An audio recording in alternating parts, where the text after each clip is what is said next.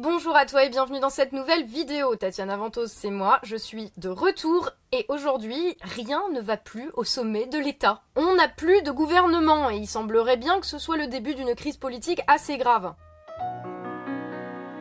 Tout a commencé avec la démission de Gérard Collomb début octobre. Macron a d'abord refusé cette démission, et puis, comme il ne pouvait pas le garder attaché à un radiateur dans la cave de la place Beauvau, même si Benalla aurait peut-être été d'accord pour faire le job, il a finalement accepté que GG s'en aille soit remplacé par... Bon, on sait pas. Personne visiblement avait trop envie de reprendre le poste, donc euh, bah c'est Édouard Philippe, le Premier ministre, qui est en charge de l'intérim depuis le 3 octobre et qui a fait poireauter Gérard Collomb pendant 40 minutes sur le perron du ministère de l'Intérieur pour la passation de pouvoir. Les mecs, ils en sont là, sur 69 millions de Français, ils en ont pas trouvé un pour reprendre le poste de GG Enfin, je dis personne. Euh, peut-être qu'Alexandre Benalla était partant, hein, mais vu que ce serait, et je dis bien ce serait au conditionnel, parce que Gérard Collomb n'a pas explicité les raisons de son départ, mais avait quand même l'air d'avoir un petit peu bien le seum, vu que ce serait l'affaire Benalla qui a enclenché un processus de désillusion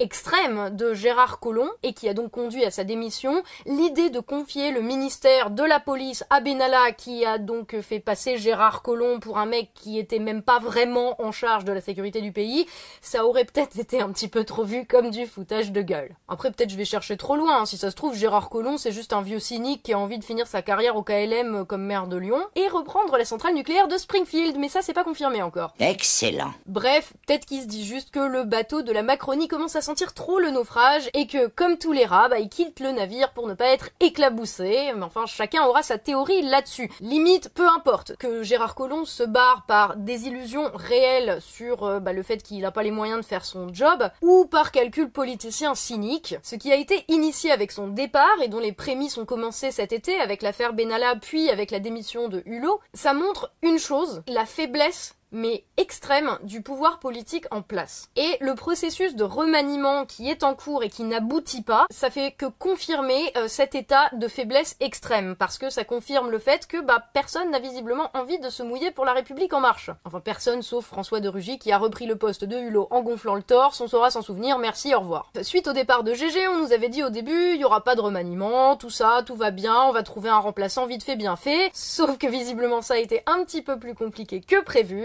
donc euh, lundi 8 octobre, ils ont annoncé finalement un remaniement pour le lendemain mardi, c'est-à-dire hier à l'heure où je tourne cette vidéo. Et donc le mardi en question où ils devaient nous annoncer la composition du nouveau gouvernement, après nous avoir fait poireauter toute la journée à décaler l'heure de l'annonce du nouveau gouvernement bah, d'une heure, toutes les heures, ça fait beaucoup d'heures, on nous a dit oh bah non euh, finalement euh, c'est pas pour aujourd'hui euh, ça sera demain merci d'être venu le spectacle est terminé rentrez chez vous. Là on peut très honnêtement se demander si c'est pas une stratégie de communication qui se sont pas dit ouais au bout d'un moment ils vont en avoir marre ils vont lâcher l'affaire et ils vont nous laisser tranquilles avec cette histoire de nouveau gouvernement. Tu sais c'est comme les gamins à l'école qui disent aux profs si si je vous mets le devoir dans votre casier à la prochaine récré promis puis à chaque fois il est pas dans le casier et le gamin espère que le prof va oublier et lâcher l'affaire alors on vous rassure hein, les gars déjà de 1 on n'était pas non plus là à attendre comme des cons sur le perron. On s'appelle pas GG. On a une forme de dignité qui fait que euh, on n'attend pas assis à côté du téléphone que vous appeliez. On va boire des coups en attendant. Mais que deux,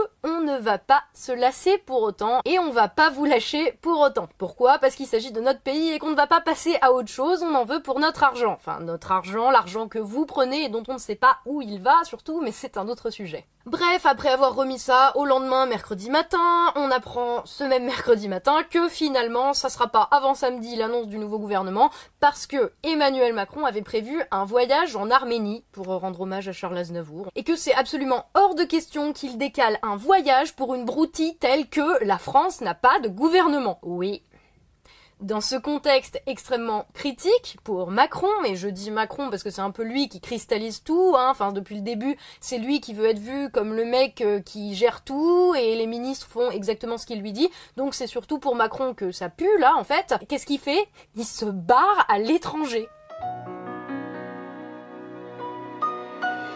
Et en plus derrière, il vient nous dire ne vous inquiétez pas, le gouvernement gère très bien jusqu'à ce que je revienne. Ouais, enfin si le gouvernement gérait si bien que ça, pourquoi le changer J'ai envie de te demander, Manu. En même temps, le coup de j'avais un voyage de prévu, donc la France attendra. On va pas te dire que ça nous étonne. C'est un petit peu dans la lignée de ce qu'il fait à chaque fois. Hein. C'est utiliser ses voyages pour nous montrer un petit peu plus le mépris qu'il a pour nous. En tant que VRP en chef de la France à l'étranger, il profite toujours d'être hors des frontières de la France pour venir nous insulter, que ce soit très récemment là au Danemark où il nous a traité de Gaulois réfractaires, ou quand il était en Grèce et qu'il nous a traité de fainéants, de cyniques et d'extrémistes. Après ceci dit, il a pas toujours besoin d'être à l'étranger pour être méprisant, mais pour être insultant, il se sent plus à l'aise à l'extérieur. On voit tout de suite que c'est le mec qui en a. Bref, en tant que président de la République, son boulot, c'est quand même de gérer la France dans l'intérêt des Français. Je le rappelle juste au cas où ils auraient oublié. Donc, quand tu es chef d'État et que tu es dans une impasse politique majeure, ton boulot, ce n'est pas de fuir à Varennes ou en Erevan. Son boulot à Macron, c'est de faire en sorte que la France soit une priorité. Et quand il n'y a pas de gouvernement, faire de la France une priorité, ça veut dire tu décales ton putain de voyage d'une semaine,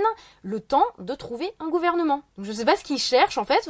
Tu, cherches quoi, Manu? Tu cherches à donner une bonne image comme d'habitude, en mode tout va bien? Ou peut-être à t'auto-persuader, hein, faire comme si t'étais pas dans la merde en espérant que ça règle le problème. Le truc, c'est que le petit précaré que tu as construit autour de toi, Manu, il est en train de brûler. Tout le monde le voit. Et toi, qu'est-ce que tu fais? Tu es assis là à boire ton café au milieu des flammes en disant This is fine. Je vais te dire un truc dans une langue que tu comprends, Manu. This is not fine. Je sais pas, il pense vraiment qu'on est aveugle, sourd, qu'on voit pas la fumée sortir de toutes les fenêtres de l'Elysée là Comment ça se passe? Je, suis désolée en fait, mais vu ce qui se passe depuis ces derniers mois, je trouve vraiment que la vie politique française euh, commence à ressembler à une mauvaise comédie où les Benalla et les barbouzes du président ont plus de pouvoir que les ministres, où les gens obsédés par leur image qui sont à la tête de l'État ne tiennent plus rien et ne tiennent même plus leur image.